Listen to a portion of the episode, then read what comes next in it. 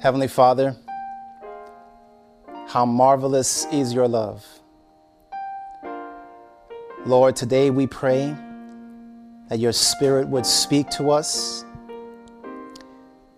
Lord, I'm praying a special prayer today that hearts would be softened. Those who are watching this now and those who will watch it afterward, Lord, remove every unclean spirit that would seek to disrupt or alter this message from my mouth to the ears and hearts of the receivers. Speak, Lord, is our prayer in Jesus' name. Amen. I want to speak to you today about the subject I've entitled Beast Juice The Dangers of Flying While Drunk. We're going to begin with Proverbs 15, verse 9. And I have to say this I'm so excited that God has given us His word because it is His word that keeps us in times of uncertainty. It is His word that keeps us in times of darkness. His word truly is a lamp to our feet, and I hope that you will see that demonstrated today. I praise God for the Word of God. I want you to notice with me Proverbs 15, verse 9. The Bible says, The way of the wicked is an abomination unto the Lord, but he loveth him that followeth after righteousness. Proverbs 15, 26 puts it this way The thoughts of the wicked are an abomination to the Lord, but the words of the pure are pleasant words. I want to take you through a very quick list of abominations according to the Word of God. You will see here that eating certain foods, Leviticus chapter 11, is considered an abomination. Certain sexual practices and habits are abominations. Child sacrifice is an abomination. Bestiality is an abomination. Paganism is an abomination. The worshiping of other gods, Deuteronomy 17:4, this is described as an abomination unto God. Sorcery, which would include the new age, this is an abomination unto God. Cross-dressing, Deuteronomy 22 verse 5, is an abomination unto God. Prostitution, Deuteronomy 23 verse 18 is an abomination unto God. Murder, pride, and evil doing, all these, according to the book of Proverbs 16, are abominations unto the Lord. And so we can see that the Lord hates abominations. The Bible says that these things are an abomination unto the Lord. And in fact, Proverbs 14, verse 1, the Bible says, The fool has said in his heart, There is no God. They are corrupt. They have done abominable works. There is none that doeth good. So the Bible even tells us that atheism, the total denial of God, is an abomination unto God. God hates abominations. Yes, yes, he, he loves the world, but he hates abominations. Revelation chapter 17, the Bible speaks of this power called Babylon. Let me read for you from Revelation 17, verse 1. The Bible says, And there came one of the seven angels which had the seven vials and talked with me, saying unto me, Come hither, I will show unto thee the judgment of the great whore that sitteth upon many waters, with whom the kings of the earth have committed fornication, and the inhabitants of the earth have been made drunk with the wine of her fornication. I want you to notice something here that the inhabitants of the earth, that is the whole world, has been made drunk with the wine of her fornication. The Bible goes on to say in verse 4 And the woman was arrayed in purple and scarlet color and decked with gold and precious stones and pearls, having a golden cup in her hand full of abominations and filthiness of her fornication. And notice verse 5 and upon her forehead was a name written Mystery, Babylon the Great, the mother of harlots and abominations of the earth. Now, I want you to pause for a second and I want you to think carefully with me. Revelation chapter 17 describes this woman as being the mother of all abominations of the earth. So, that list that we just brought up, right? Remember? Uh, eating certain foods and, uh, uh, and prostitution and everything that we just saw. The Bible says that this woman, whoever she is, is the mother of the abominations of the earth. She has a golden cup in her hand full of these abominations.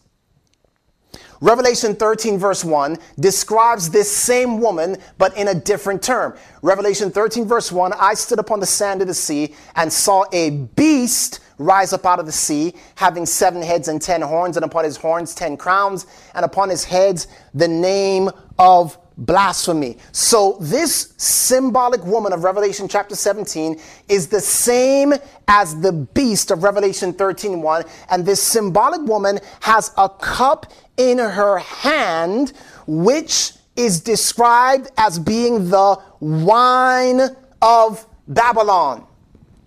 What I will henceforth call beast juice, aka beast aid aka wrath water.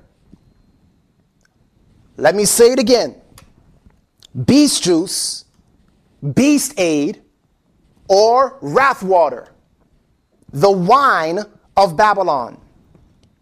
The Bible tells us that she is the mother of all abominations. She is the mother. Notice what Revelation 18 says. And after these things, I saw another angel come down from heaven having great power, and the earth was lightened with his glory. And he cried mightily with a strong voice, saying, Babylon the great is fallen, is fallen, and has become the habitation of devils, and the hold of every foul spirit, and a cage of every unclean and hateful bird. Notice this, for all nations have drunk of the wine of the wrath of her fornication, and the kings of the earth have committed fornication with her, and the merchants of the earth have waxed rich through the abundance of her delicacies. So the Bible is telling us here that this woman, aka this beast, is the manufacturer of the wine that causes the whole world to be drunk.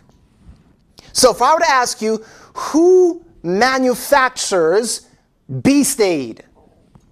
Or beast juice or wrath water, because this wine is the wine of the wrath of Babylon. If I were to ask you who is the manufacturer, who would you answer?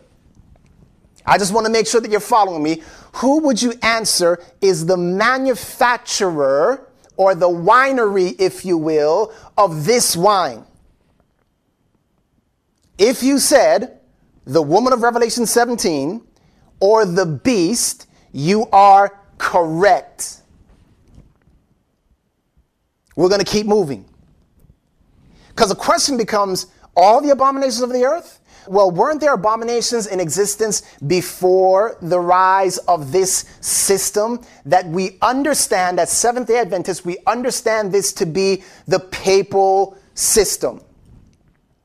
So let's go back to the book of Acts, and I want you to notice something here. In the book of Acts, chapter 17, verse 16, the Bible says, Now while Paul waited for them at Athens, his spirit was stirred in him when he saw the city wholly given to idolatry, which we know is an abomination unto God. And it goes on to say, uh, they took him and brought him unto Areopagus, saying, May we know what this new doctrine whereof you speak is. For thou bringest certain strange things to our ears, we would know therefore what these things mean. For all the Athenians and strangers which were there spent their time in nothing else but either to tell or to hear something new. Then Paul stood in the midst of Mars Hill and said, Ye men of Athens, I perceive that in all things you are too superstitious. For I passed by and behold your devotions. I found an altar with this inscription to the unknown God, whom you therefore ignorantly worship him Him declare I to you. So again, Paul is talking about their ignorance and worshiping superstitions and unknown gods. And then he goes on to say, God has made the world and all things therein, seeing that he is the Lord of heaven and earth, dwelleth not in temples made with hands, neither is worship with men's hands, as though he needeth anything, seeing he giveth to all life and breath and all things, and has made of one blood of all nations of men for to dwell on the face of the earth, and has determined the times before appointed and the bounds of their habitations, that they should seek the Lord, if haply they might feel after him and find him, though he be not far from every one of us. For in him we live and move and have our being, as certain also of your own poets have said, for we also are of his offspring. For as much then as we are the offspring of God, we ought not to think that the Godhead is like unto gold or silver or stone, graven by art or men's devices. Now, notice this next verse. And the times of ignorance God winked, but now commandeth all men everywhere to repent because he has appointed a day in which he will judge the world in righteousness by that man whom he has ordained.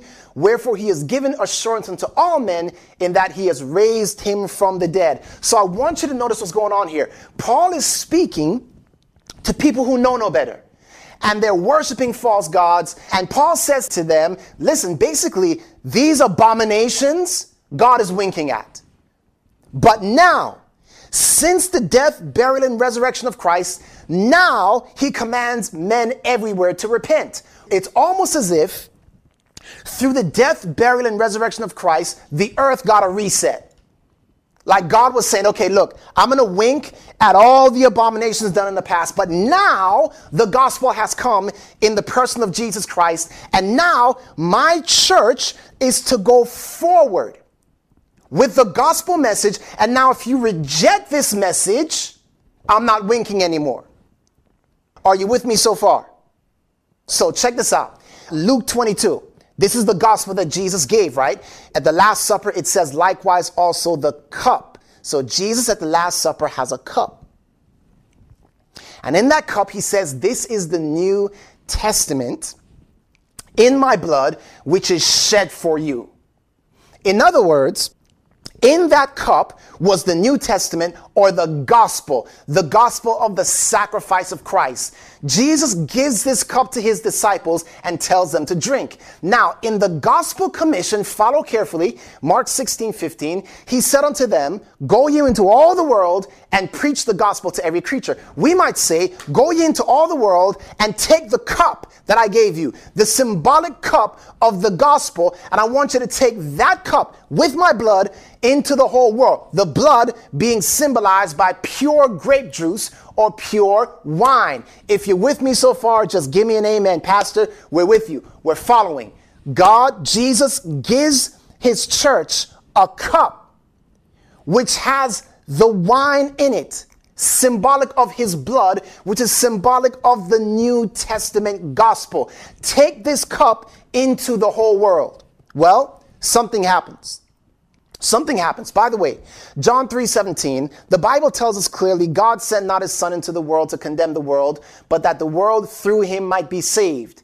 He that believeth on him is not condemned, but he that believeth not is condemned already, because he has not believed in the name of the only begotten Son of God. And this is the condemnation that light is come into the world, and men love darkness rather than light because their deeds were evil. So the Bible is telling us here that now the condemnation is this when the light of the gospel goes into the world and men reject it, then they are held accountable. This burden lay on the church of God. They were supposed to take the gospel into the world. But prophetically speaking, we know something happens.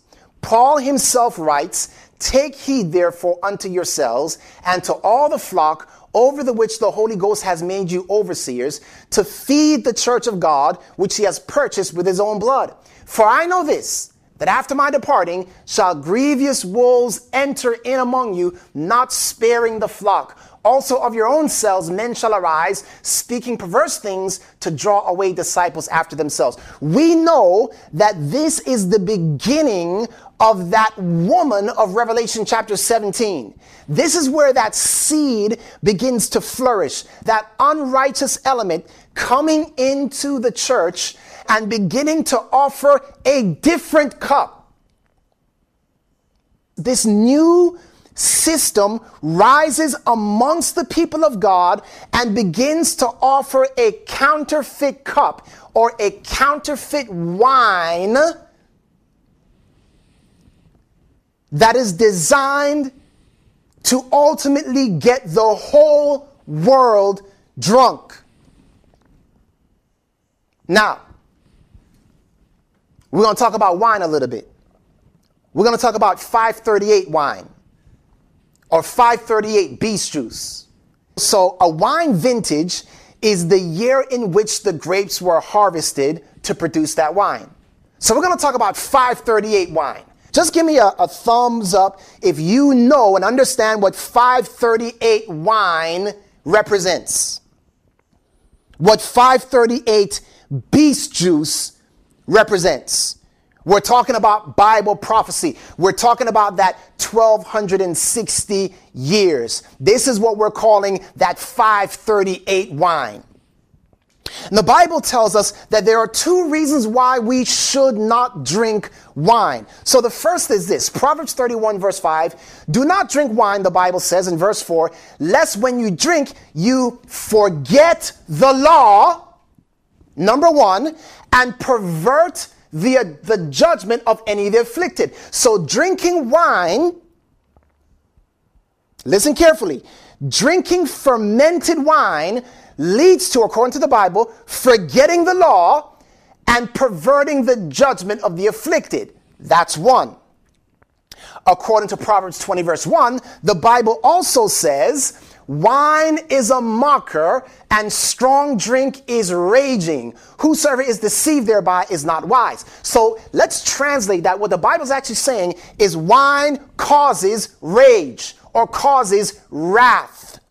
Wine causes wrath. So the two reasons that we're not to drink wine is number one, it leads to forgetting the law and perverting judgment of the afflicted, the oppressed. And number two, it causes or produces wrath. Hmm. Do we find this result in 538 wine?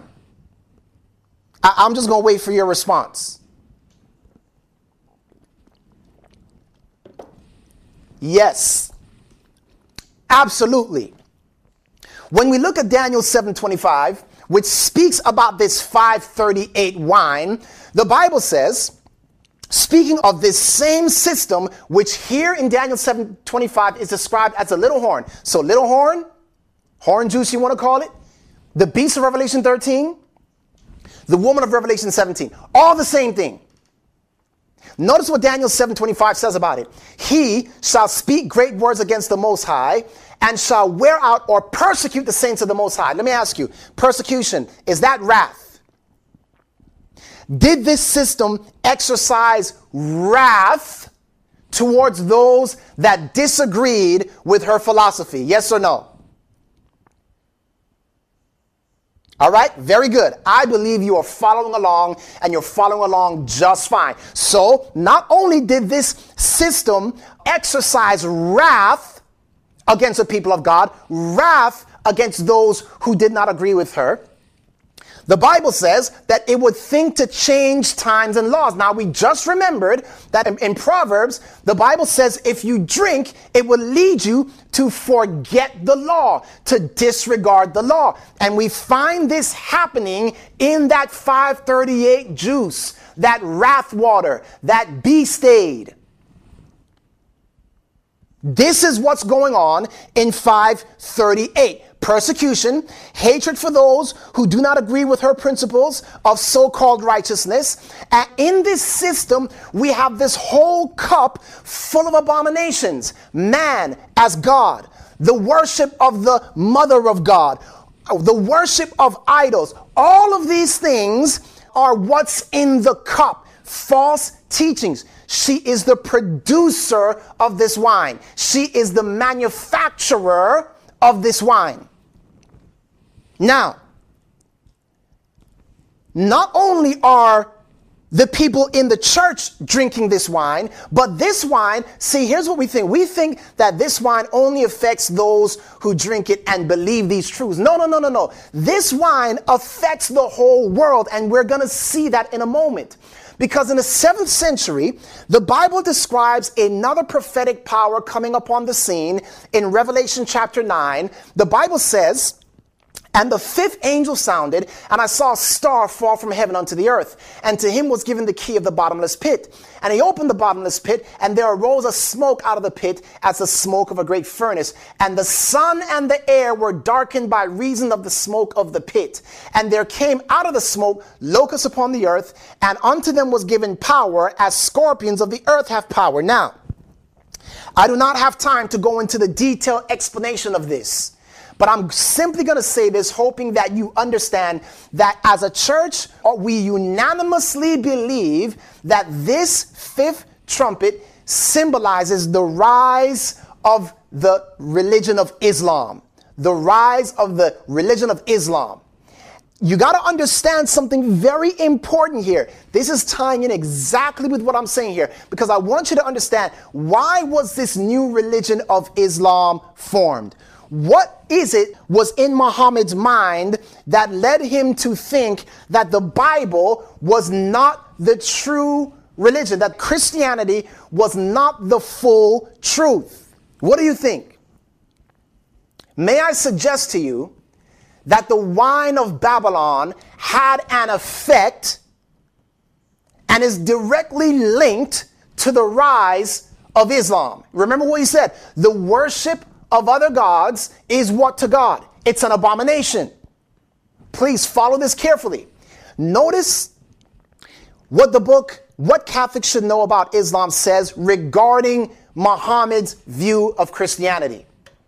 It says, according to Muhammad, what Muhammad thought was this listen, Christians, on the other hand, are described as having exaggerated their religion by making Jesus and his mother into gods while at the same time casting off dietary restrictions and other divine commands. I need you to get this. Muhammad looked at Christianity, looked at what, what they were doing, a misrepresentation of God, by the way. So Muhammad sips this wine and goes, Yeah, no. What does this wine lead him to do? It leads him to declare Christianity an incomplete religion at best, and that Islam is the true religion. Notice this. Quote, the false doctrine of the Roman Catholic Church drove Muhammad away from Christianity. It is well known by anyone who has read the Bible that praying to Mary adoration of Mary, the assumption of Mary into heaven, the perpetual virginity of Mary are not found in the Bible. Perhaps calling Mary Mother of God was the single most repulsive and confusing thing Muhammad saw in what he thought was true Christianity. Muhammad evidently thought that the Trinity consisted of the Father, the Son, and Mary, according to the Quran 5 116 represents Christians as worshiping Mary as the third member of the Trinity, when in fact the only ones worshiping Mary, based upon the record of history, were the pagan Arabs who worshiped her idol in the Kaaba. But the confusion started with the Roman Catholic Church, who, although they didn't worship Mary at that time, they do today, they went around calling her Mother of God. The passage of the Quran, which suggests that the Trinity consists of Father, Son, and the Virgin Mary, is doubtless a criticism of some nominally Christian Arabs who held this view. Let me keep reading. Reverend W. St. Clair Tisdall, in his book, The Original Source of the Quran, says under Muhammad's misconception of the doctrine of the Trinity, he says Muhammad heard certain Christians make that there are three gods, that is to say, God the Father, Mary, and Jesus. It is perfectly plain from these verses that Muhammad really did believe that Christian doctrine inculcated belief in three separate divine persons, Jesus and Mary being two of them. But our third quotation implies that Muhammad probably, from what he had seen of Christian worship, thought that the order was Jesus, Mary, God, or Mary, Jesus, God. No reasonable man will wonder at the indignation with which Muhammad, in God's name, abjures such blasphemy. We must all feel regret that the idolatrous worship offered to Mary led Muhammad to believe that the people who called her Queen of Heaven and Mother of God really attributed to her divine attributes. Are you catching this here? When we talk about the rise of Islam and we talk about the religion of Islam, we need to understand that part of the reason for that rise is the wine of Babylon. And that wine produced wrath. Did you catch what I just said? That wine produced wrath. Wrath against the Bible, wrath against this picture of who God was. Edward Gibbons, in his book, The History of the Decline and Fall of the Roman Empire, says the Christians of the 7th century had insensibly relapsed into a semblance of paganism. Their public and private vows were addressed to the relics and images that disgraced the temples of the East. The throne of the Almighty was darkened by the clouds of martyrs and saints and angels, the objects of popular veneration, and the Collyridian heretics who flourished in the fruitful soil of Arabia, invested the Virgin Mary with the name and honors of a goddess. Are you catching the picture here? This wine of Babylon produced wrath in people who rejected that teaching altogether, who rejected what they were proposing altogether. It still produced wrath. All right. That's 538 juice. But you see, the longer the wine sat, the, the stronger it got. In 1793, I want to talk about the 1793 juice. Because in the book of Revelation, chapter 11, verse 3, the Bible describes another event happening at the end of the 1260 years. And the Bible says in verse 3, I will give power unto my two witnesses, and they shall prophesy a thousand two hundred and three score days clothed in sackcloth. And when they shall have finished their testimony, the beast that ascends out of the bottomless pit shall make war against them and shall overcome them and kill them. Now, we understand that uh, as Seventh day Adventists that this represents the French Revolution. Let me ask you a question. Is the French Revolution a result of the wine of Babylon? Yes or no? Thumbs up in the chat box if you understand what I'm saying and if the answer is yes. The atheism of the French Revolution, was it a result of the wine of Babylon that they had been drinking since 538.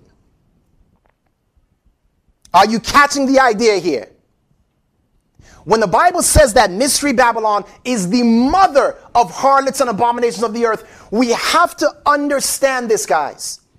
All the turmoil and chaos and religious wars and, and all the stuff we see going on today, the producer of the wine of that wrath. Let me ask you, are the nations angry?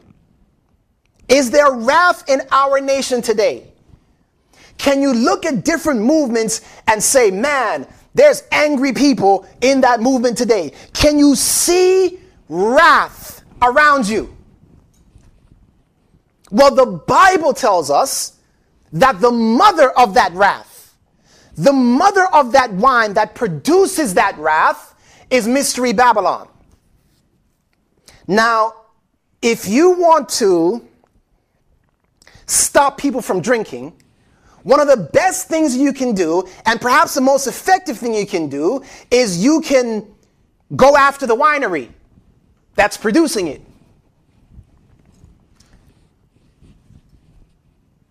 I hope you catch that.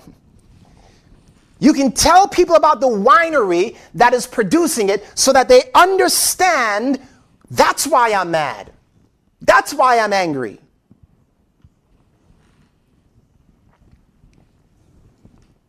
Now, you might be thinking, okay, Pastor, but can the, you know, is this system really to blame? Well, let's see what the spirit of prophecy says. The great sin charged against Babylon is that she made all nations drink of the wine of the wrath of her fornication. This cup represents false doctrines that she has accepted as the result of her friendship with the world. In turn, she exerts a corrupting influence upon the world. Not upon the church, guys, upon the world by teaching doctrines opposed to the plain statements of the Bible. Were it not that the world is intoxicated with the wine of Babylon, multitudes would be convicted and converted by the plain truths of the Word of God. But religious faith appears so confused and discordant that people know not what to believe. And then this sentence the sin of the world's impenitence lies at the door of the communists. I'm sorry, of the atheist. Uh, man, I think I need glasses. Oh, oh, of the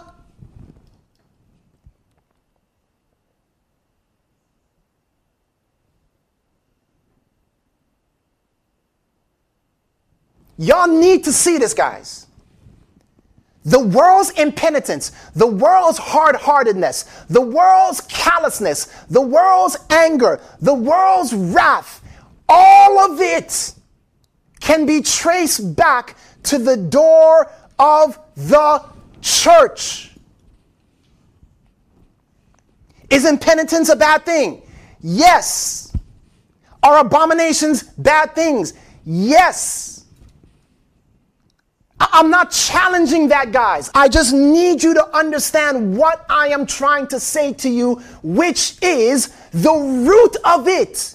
The root of it. You can cut the branch off the tree if the root is the problem. The root, the axe must be laid to the root, not the branches. What are we doing getting mad at the branches? Oh, look at this. God has given us a message that allows us to focus on the root. But so many of us just want to look at the branches and ignore the root. Why? I, I, that's what I'm trying to understand. Why? Why? Why are we trying to protect the root? Okay, so so now we see all of this really points back to listen carefully the wine of Babylon, beast juice. The world is drunk on beast juice. Atheists are drunk on beast juice. Those who are agnostic, those who are other religions, have seen Christianity and said no, because according to God, the true gospel will convert. But what ends up happening is a counterfeit gospel is going into the world. And as a result, the world is like, oh, yeah, we drank that and we are angry at this gospel. This, we are angry at this God. We are angry at this Bible. It is all a result of the wine of Babylon, guys. So, what does God do? How does God plan to counter this wine? Well, in 1844, he raised up a movement. Somebody say, Amen. Somebody say, Praise God. In 1844, he raised up a movement with a very special message, and that message is found in Revelation 14 6. I saw another angel fly in the midst of heaven. An angel represents a messenger, and this angel is symbolic of a people who are supposed to be flying symbolically in the midst of heaven, having the everlasting gospel to preach unto them that dwell on the earth, to every nation, kindred, tongue, and people, saying with a loud voice, Fear God and give glory to him, for the hour of his judgment is come, and worship him that made heaven, the earth, the sea, and the fountains of waters. It is a call to the true gospel, to the true cup that Jesus gave his disciples, not the counterfeit cup. And it goes on to say in Revelation 14 8, there followed another angel saying, Babylon is fallen, that great city, because she made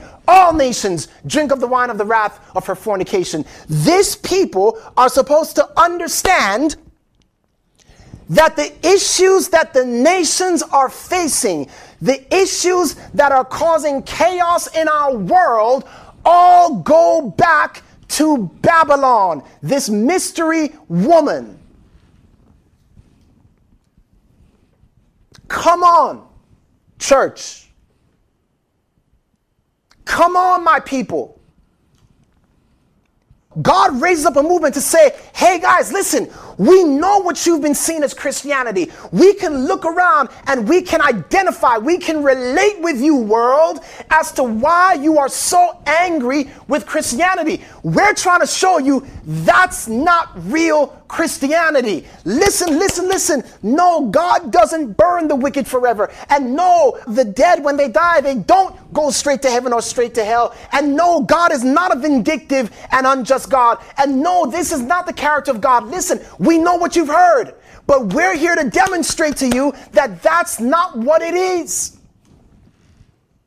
And at the same time, God calls us to speak to our brothers and sisters who are in Babylon to say, listen, you've been drinking something and we know you think it tastes good, but I'm telling you, it's alcoholic. It's causing you to be drunk. I don't say this to be mean to you, but listen, just give me your ear for a moment. The same word that you and I are reading, what you think it says, it's not what it says. When you're drunk, it's hard to understand. Our mission is not to condemn the people in Babylon, nor to condemn the people in the world. It is to show the people in the world, hey, we get why you're wrathful because it's not the true wine you're drinking. And to say to those in Babylon, hey, we understand your frustration with what you see in the world, but you got to understand what the root of it is.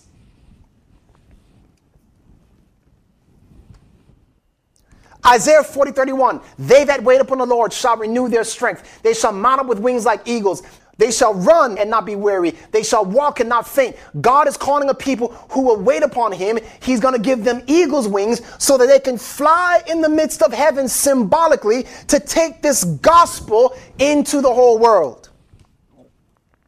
So therefore, Paul writes, you brethren are not in darkness that that day should overtake you as a thief. You are all children of the light and children of the day. We are not of the night nor of darkness. Therefore, let us not sleep as do others, but let us watch and be sober. In other words, Paul is saying, don't drink beast aid. Don't drink beast juice. Make sure you are not partaking of the wine of Babylon. Make sure that you are not becoming a wrathful person. Angry at the very ones that you should be ministering to. Make sure that you stay sober.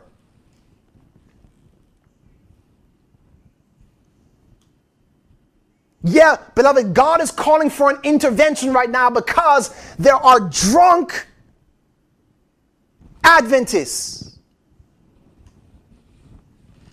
who are partaking of the wine. And you will see in a moment, I haven't even started yet. Please don't be fearful.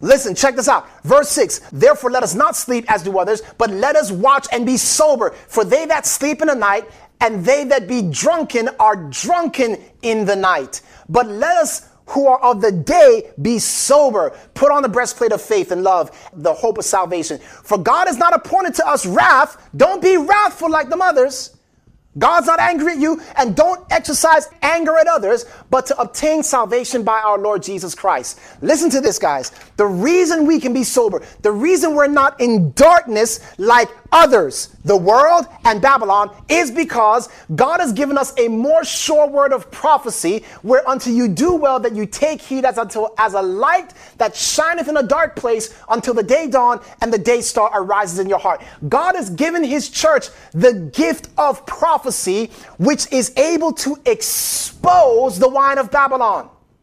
That's why the Bible says in Revelation chapter 12, 17, that the dragon was wroth, wrathful. The dragon was wroth with the woman and went to make war with the remnant of her seed, which keep the commandments of God and have the testimony of Jesus Christ. What is the testimony of Jesus Christ? According to Revelation 19:10, it is the spirit of prophecy. God has given us the spirit of prophecy. So Satan is trying to take away from us the spirit of prophecy. How? By trying to get us to drink beast aid. By trying to get us to drink the cup. So that we start misinterpreting our prophecies and try to make them fit in such a way that is not according to the word of God. Put down the cup. Many of us have been handed a cup and we are drinking it. And you're either drinking it being hateful against the, in, in the church now, you are either drinking it being hateful against the word of God, being hateful against what you might. Hmm, hmm. Uh. Beloved, put down the cup.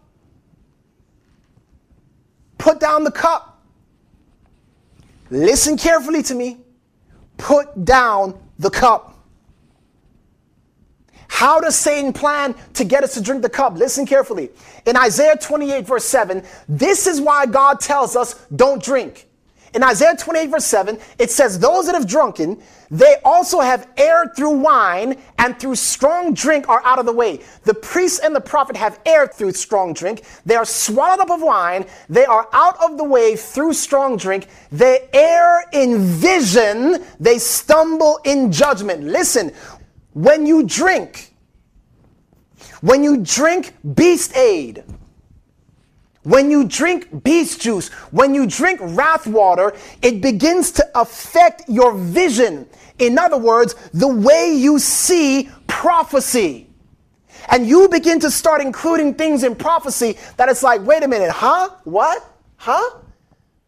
Where did Ellen White say that? Where does the Bible say this? What? Huh? We, we begin to skew prophecy according to the natural heart. I'm coming to that, guys. Not only do we err in vision, but we stumble in judgment.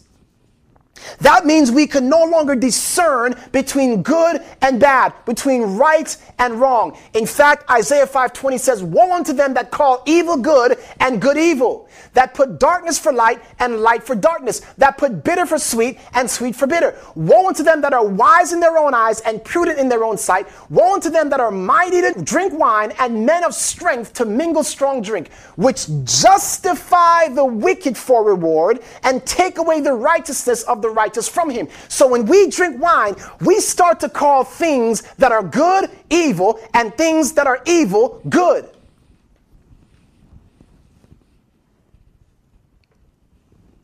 I need you to catch that, guys. We start to look at at certain things of, you know, well, this is God. No, that's not gospel. Uh, helping people? Why are you doing that? Preach the gospel. What?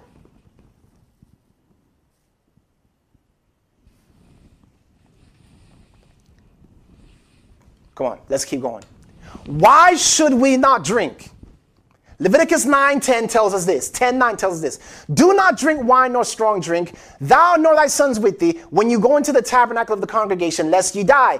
It shall be a statute forever throughout your generations, that you may put difference between holy and unholy, and between clean and unclean. Listen carefully. If you drink, you will not be able to put difference between clean and unclean. You will not be able to put difference between clean and unclean. Listen, guys, that I need you to lock that in. Those who are drunk cannot put difference between clean and unclean. Pastor, where are you going with this? Listen carefully. Let's talk about Revelation 13 11. Revelation 13 11, the Bible describes a second beast coming up out the earth. The Bible says, I beheld another beast coming up out of the earth. He had two horns like a lamb, and he spake as a dragon. And he exercised all the power of the first beast before him, and caused the earth and them that dwell therein to worship the first beast, whose deadly wound was healed. In other words, this second beast connects with the first beast to cause the whole world to drink the wine of Babylon. This second beast are the daughters of Babylon, pointing to Christianity, apostate Christianity. Now, I want you to notice what it does. He doeth great wonders so that he maketh fire come down from heaven on the earth in the sight of men, and deceive them that dwell on the earth by the means of those miracles which he had power to do in the sight of the beast, saying to them that dwell on the earth that they should make an image to the beast which had the wound by a sword and did live. Now, I got a question for you. What does this power do in Revelation 13 3? He makes fire come down from the earth, from heaven, on the earth, in the sight of men, and performs miracles. The same power, or the same thing is described in Revelation 16 3. It says, I saw three, what, everyone? Just gonna pause right here. What does John see here? I saw three what? I'm waiting for you to just put that word in. Come on. Unclean. Pause for a second. If you drink wine, you are not able to tell the difference between what? Clean and unclean.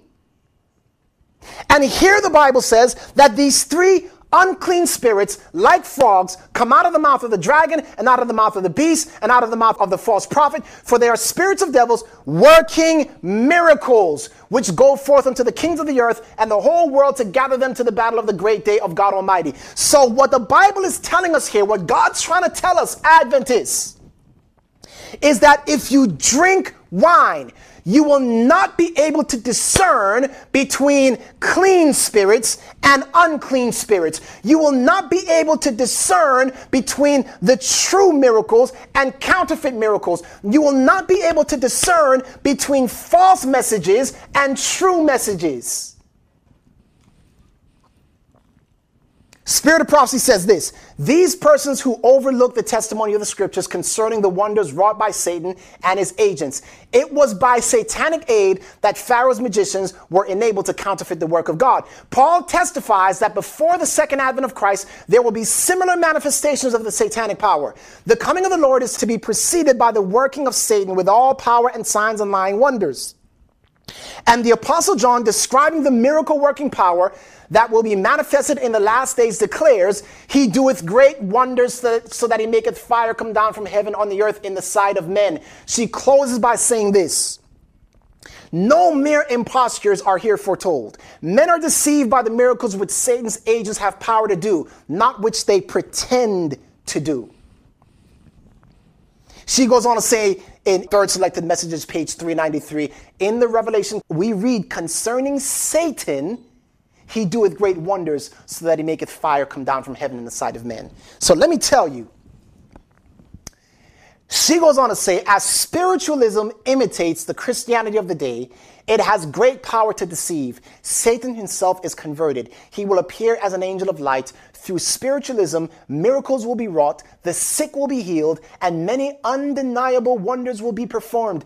Papists who boast of miracles as a sign of the true church will be readily deceived by this wonder working power, and Protestants, having cast away the shield of truth, will also be deluded. Let me talk to you about 1917 wine. I hope you're sitting down. Are you all sitting down? I hope you are. Remember, as the wine ages, it gets stronger and stronger. So we talked about 538 juice, 538 wine, beast aid, wrath water. We saw the wrath it produced. We talked about 1793 beast water. We saw the wrath it produced. But the wine is still present, guys. And now I'm about to show you 1917 wine. You see, in 1917, a miracle took place that many people know about it, and there are many who don't. In 1917, something occurred called the miracle of Our Lady of Fatima. Now I'm just going to ask have you all heard of this miracle of Our Lady of Fatima? Thumbs up, something if you've heard of it. If you haven't, uh, give me a mad face. You haven't heard of it? Mad face. You have heard of it? Thumbs up. Or a wow face, a wow face. Right? Wow or mad, you've heard of it. You haven't heard of it? Thumbs up, you've heard of it. Okay. So, what happened in 1917 with this miracle? Well, Mary appeared to three little children and gave them some secrets and then told them that these secrets had to be obeyed in order for the world to avoid calamity. Well, they went back and started telling everyone. Nobody believed them. And then Our Lady of Fatima, Mary, then told the children that she was going to appear on October 13th, 1917, and was going to perform a miracle for the whole world to see. And so what happens is that day, 70,000 people appeared. This is in Portugal. And I want to read to you about this, what happened on October 13th, 1917. It was Mary's final appearance, this source says, on October 13, 1917. That became the most famous. In his book, Looking for a Miracle, Joan Nichols states that an estimated 70,000 people were in attendance at the site, anticipating the Virgin's final visit and with many fully expecting that she would work a great miracle. As before, the figure appeared and again only to the children. Identifying herself as the Lady of the Rosary, she urged repentance and the building of a chapel at the site. After predicting an end to World War I and giving the children certain undisclosed visions, the lady lifted her hands to the sky. Thereupon Lucia exclaimed, The sun! And everyone gazed upward and saw that a silvery disk had emerged from behind the clouds. They experienced what was known as the sun miracle. Let me read to you just one testimony of the thousands that were received. This is from a lady named Maria de Capelinha. It says, The sun turned everything to different colors yellow, blue, and white. Then it shook and trembled. It looked like a wheel of fire that was going to fall on the people. I'm just going to pause for a second.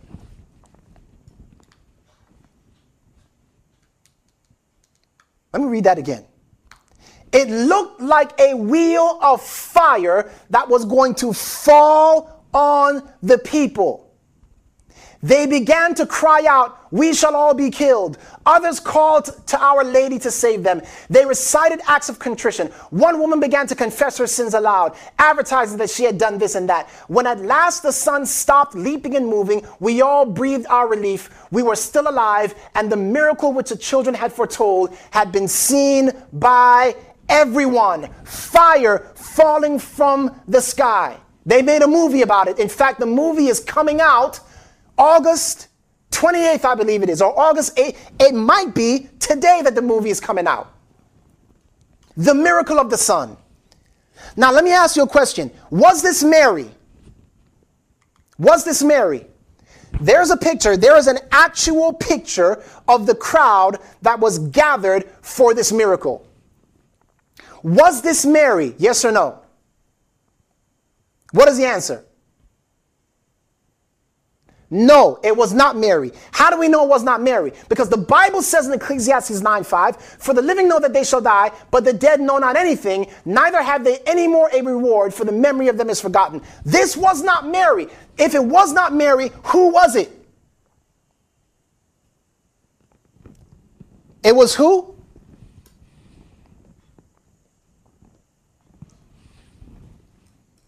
All right. Now, here's what I haven't told you yet.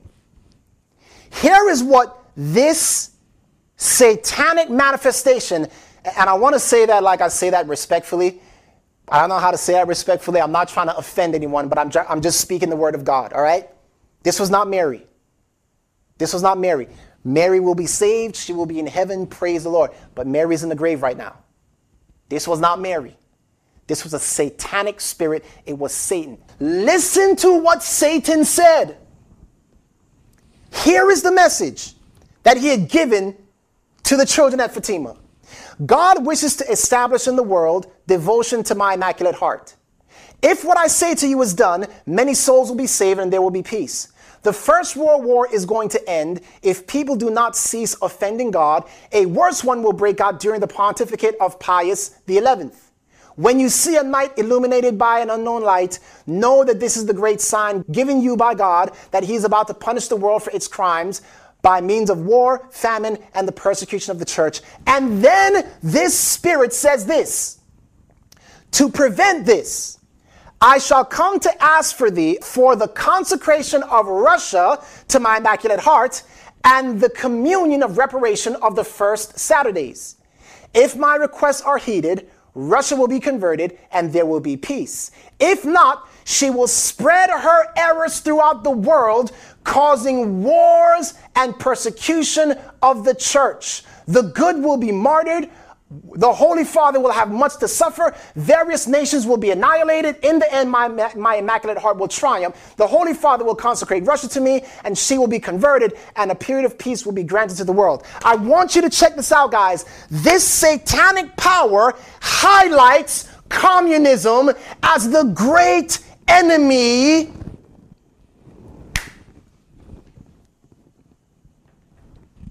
Yeah, I need you to catch this.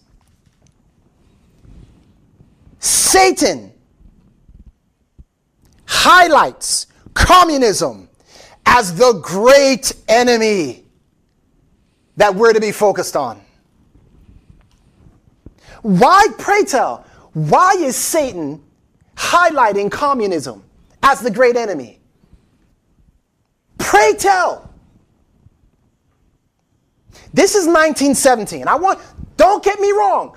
Communism had bad results. Communism is a result of the wine of Babylon. I catch that.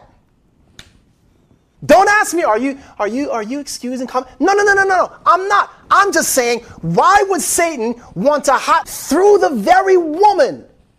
Why is he trying to turn the attention to communism as the great enemy? That we all ought to be looking out for. Deflecting, hmm, diversion, hmm, wine. That's what he offered. 1917 wine. Communism is the great enemy of society. Not Babylon, not the papacy. No, no, communism. So, so, watch this, watch this. Why is Satan doing this? For three reasons. Number one is diversion. I want you to check this out. This is from CatholicTradition.org. Listen to this. Fatima is the woman clothed with the sun, the miracle of October 13th, 1917. Communism is the red dragon of the denial of God, the red star of Moscow. Is it not obvious that the 20th century is the story of this battle between the woman of the apocalypse, Mary, Fatima on the one hand, and the red dragon of Revelation chapter 12, guys, of communistic atheism of the East and the practical atheism of the West on the other hand. For these are brother enemies, but also brothers in arms. East and West are joined in this common negation of God. It is this history which we must retrace. In their understanding, the woman of Revelation 12 is Mary and communism is the great red dragon. Let me just read on. Here's an article literally titled Stalin as the Antichrist, the Catholic roots of the Red Scare. And here's what the article says Central to the new Marian devotion was the memory of Fatima, the Portuguese village in which the Virgin was said to have appeared to three peasant children from 1917 onward. She was the woman crowned with the sun who stood endangered by the great red dragon. The fates of Russia and communism became an apocalyptic sign intimately connected to the future of the church and the final conflict between light and darkness. The red forces of communism were at war with the blue army of the Virgin Mary. Guys, beast juice. Beast aid. Put down the cup. Why is Satan trying to divert the attention to the atheists and the and the communists and the, the people? These are the enemies and, and the great war. Beloved, listen to me. He's doing that for a reason, and it is to divert the attention from the winery. And many of us are, are following that diversion. But there's another reason. It's for the reason of unification. Listen carefully. Through the advocacy of Pope Pius XII, the Fatima mythology became the gospel of the global anti communist crusade. In 1950, the Pope's proclamation of the bodily assumption of the Virgin created a new and fervent wave of Marian piety. Throughout the 1940s, the US Catholic press led the way in denouncing Soviet aggression at a time when many secular newspapers were prepared to give the former allies some leeway. After the consecration of the human race to the Sacred Heart by Leo XIII in 1899 and the subsequent non cooperation by men, God could tolerate no more. He could no longer permit men's crimes to go without chastisement. Yet neither could he cease to seek to spare us through pure mercy. And when men had refused to respond, or had given insufficient response to the appeal of his son's heart, he sent them his mother. The heart of Christ somehow withdrew behind the heart of Mary. Such was the great turning point of 1917. And let it be noted at the very moment when, as the consequence of the Bolshevik victory, 1917, the Red Dragon emerged at one extremity of Europe in Leningrad, which was still Petrograd, at the other extremity of Europe, at Fatima, where we are now, there appeared the woman clothed with the sun and the immaculate heart of Mary. Such was the miracle, October 13th, 1917, the miracle of the sun, a miracle which calls for an entire book of itself. I need you to understand this, guys. Nobody else was on this anti communism crusade but the Catholic Church. And in 1917, people didn't know about this vision. But in 1950, when the Pope brought it back to light, that's when it really began to spread. And I want you to notice this from Crisis Magazine. It says, quote, while Catholics' outspoken anti communism gave them bad publicity among civil libertarians, it won them the applause of law and order organizations such as the untiring FBI under J. Edgar Hoover, who recruited heavily among Catholics. Anti communism was a good symbolic issue for Catholic immigrants and their children too. They could allay nativist fears about divided loyalties by pointing to their anti-communist ardor as evidence of 100% Americanism. You want to show you're a real patriot? You're anti communism. This is what the Catholic Church used to win favor in America, whereas before they had no favor in America. You guys, this is prophetic stuff right here. In fact, in our own Adventist periodicals, July 26, 1951, the Bible and Our Times, one of our Adventist periodicals writes this 160 years ago, the suggestion that the voice of Rome would ever be able to make itself heard in the United States would have been met with ridicule and derision. For not only were Roman Catholics at the time a tiny minority, but their numbers were dwelling almost to the point of extinction. He goes on to say the rise of communism since the end of World War II has cemented the links between the United States and the Vatican. Because communism is enemy number one of the papacy. The United States has sought its spiritual backing in the Cold War against the Soviet Union, while the papacy recognizes in the United States its most powerful ally in fighting the communistic menace. Do you see what's going on here, guys? This is beast aid. This is beast juice. This is what brought Catholicism, the, the papacy, the first beast, into strong union with the second beast. And it was all prophecy connected with a miracle. In fact, you remember the Reagan, Pope John Paul II connection with communism. You remember that, right? You do know that Reagan was aware of the miracle at Fatima and declared it. Spoke of that miracle. Thus, Reagan's view of communism falling in 1989, communism supposedly falling in 1989, and the Catholic worldview and the moral majority worldview was that this was a fulfillment of the vision of Fatima. And here many of us are drinking that juice. Communism. Pastor, why are you not talking about communism? Oh, yeah, I get it. Communism is bad. Yeah, yeah, yeah. Blah, blah, blah. I get that. But guys, the reason that the world is drunk with all these false philosophies and false teachings is because of the example that the church was supposed to set. It failed. And it gave the world a drink that made them angry, wrathful, distrustful of God, distrustful of Christians. Beloved, we have to focus on the winery. You will have my notes. I'm not even going to read what Reagan said. You'll see it in my notes. In case you think, Pastor, did Reagan actually mention Fatima? Yes, he actually mentioned Fatima. And when he mentioned it, the audience he was talking to went wild.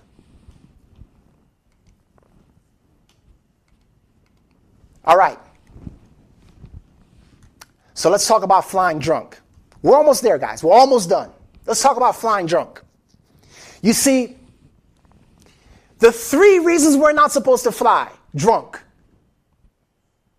is because number one, we err in vision. Number two, we stumble in judgment. Number three, wrath. We pick up wrath. We get infected with wrath, with anger, with strife. We get infected with the strife of Babylon, the wrath produced by Babylon. Listen, let's talk about erring in vision first. We're told Satan is working that the history of the Jewish nation may be repeated in the experience of those who claim to believe present truth. The Jews had the Old Testament scriptures and supposed themselves conversant with them but they made a woeful mistake. The prophecies that refer to the glorious second appearing of Christ in the clouds of heaven, they regarded as referring to his first coming. Because he did not come according to their expectations, they turned away from him. Satan knew just how to take these men in his net and deceive and destroy them. The very same Satan is at work to undermine the faith of the people of God at this time. There are persons ready to catch up every new idea. The prophecies of Daniel and Revelation will be misinterpreted or are misinterpreted. Guys, listen carefully. When Jesus came the first time, Satan got his own people to reject his coming. Why? Because he did not come in the way they wanted him to come. See, the natural heart wanted Jesus to overthrow their enemies. And when he did not come that way, they actually, they who knew the prophecies better than anyone else, rejected the prophecy. Can that happen at the end of time? Yes, and it will happen. Because this time, listen carefully, this time, what Satan will do is he will come as Christ in the way that many would actually love for him to come. Pastor, what are you talking about? Listen very carefully. The Bible speaks of the king of the north and the king of the south in Daniel chapter 11. You've heard me say this a hundred times. The king of the south represents atheism, it represents all that is against God. The king of the north represents the papacy, it represents Satan himself coming as Christ. Well, let me ask you a question. When the false Christ comes, who do you think he's going after?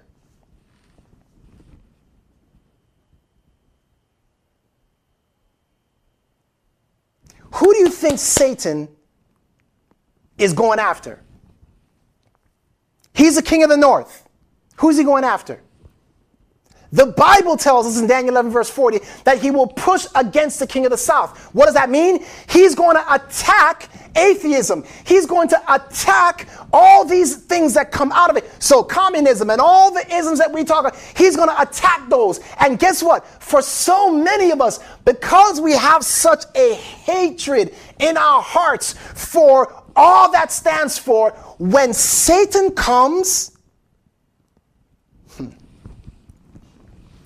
When Satan comes as Christ and he's like, yep, I'm against those secularists, Marxists, communists, we're going to be like, yeah! not we, not me. But some of y'all are going to be like, yes, because guess what he's coming to do? Don't stone me, please. He's coming, I'm going to say this way He's coming to make the world great again.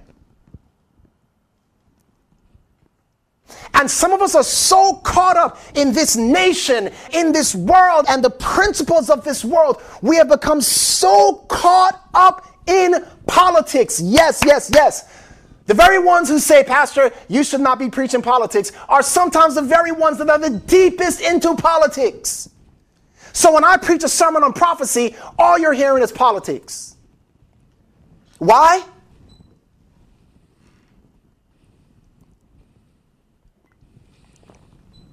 Because you're drinking.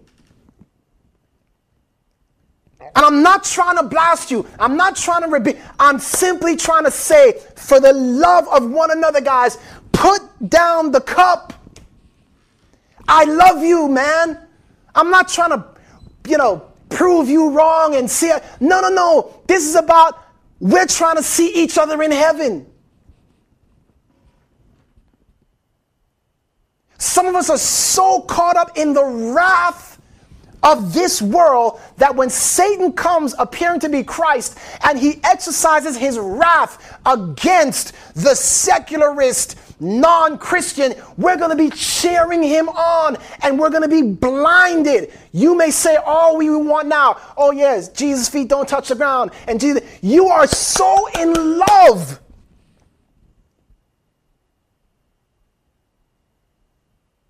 You are so, we have become so in love with certain principles of this world that when Satan comes against the king of the south, we're going to be like, yes, get him, not even realizing who this is. You're saying not possible. Can't happen in the Adventist church. Can't happen in the remnant church. That's the same thing the Jews said.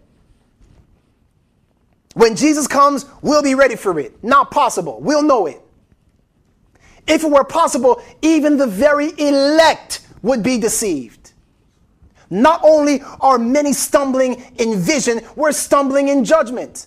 Let no one say, How does God know? And is there understanding in the Most High? For the Lord knows even the secret thoughts of the heart. Those who neglect the poor and needy transgress the commandment of God. Wash you, make you clean, put away evil from your doing from before mine eyes. Cease to do evil, learn to do well, seek judgment, relieve the oppressed.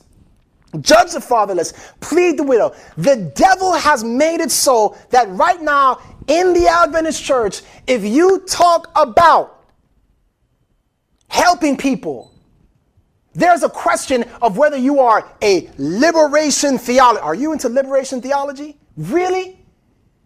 Satan has made it so now that we're calling good evil and evil good. Just so that you don't get connected with the papal view of the greatest enemy of this world. And then there's the wrath of Babylon. I'm closing. I just got a few more slides here.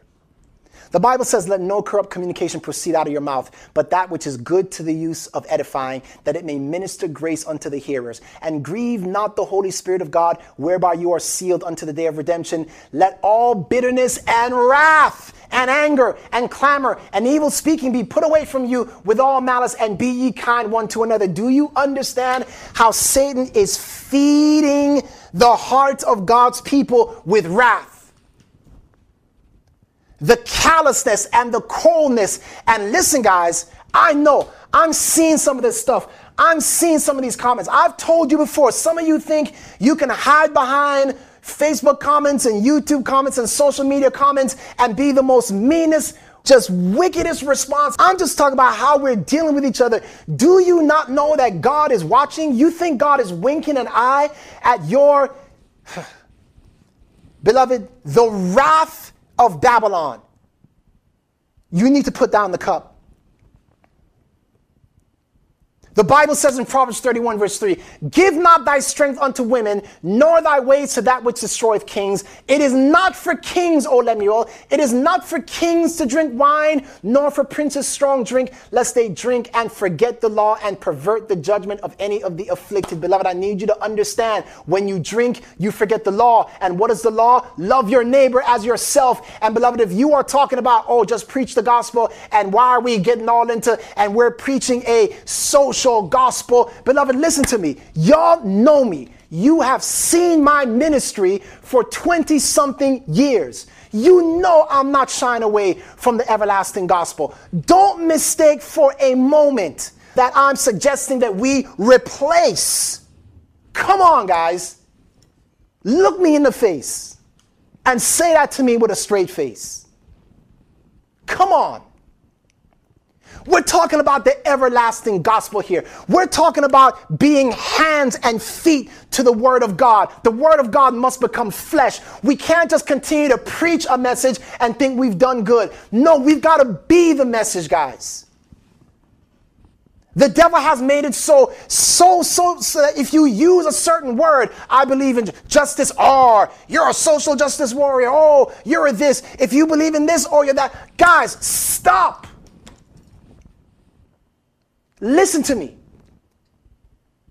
You can vote for any party you want to and still stand for justice and righteousness. You voting for a party doesn't mean you agree with everything on that platform. Some people say, Pastor, you're telling people how to vote. No, I'm not. All I'm saying is whatever principles you think, hey, I like this principle, I like that principle, you vote for those principles. But in the end, you can vote for either party and still actually stand for justice and righteousness and truth, guys. Come on. You can.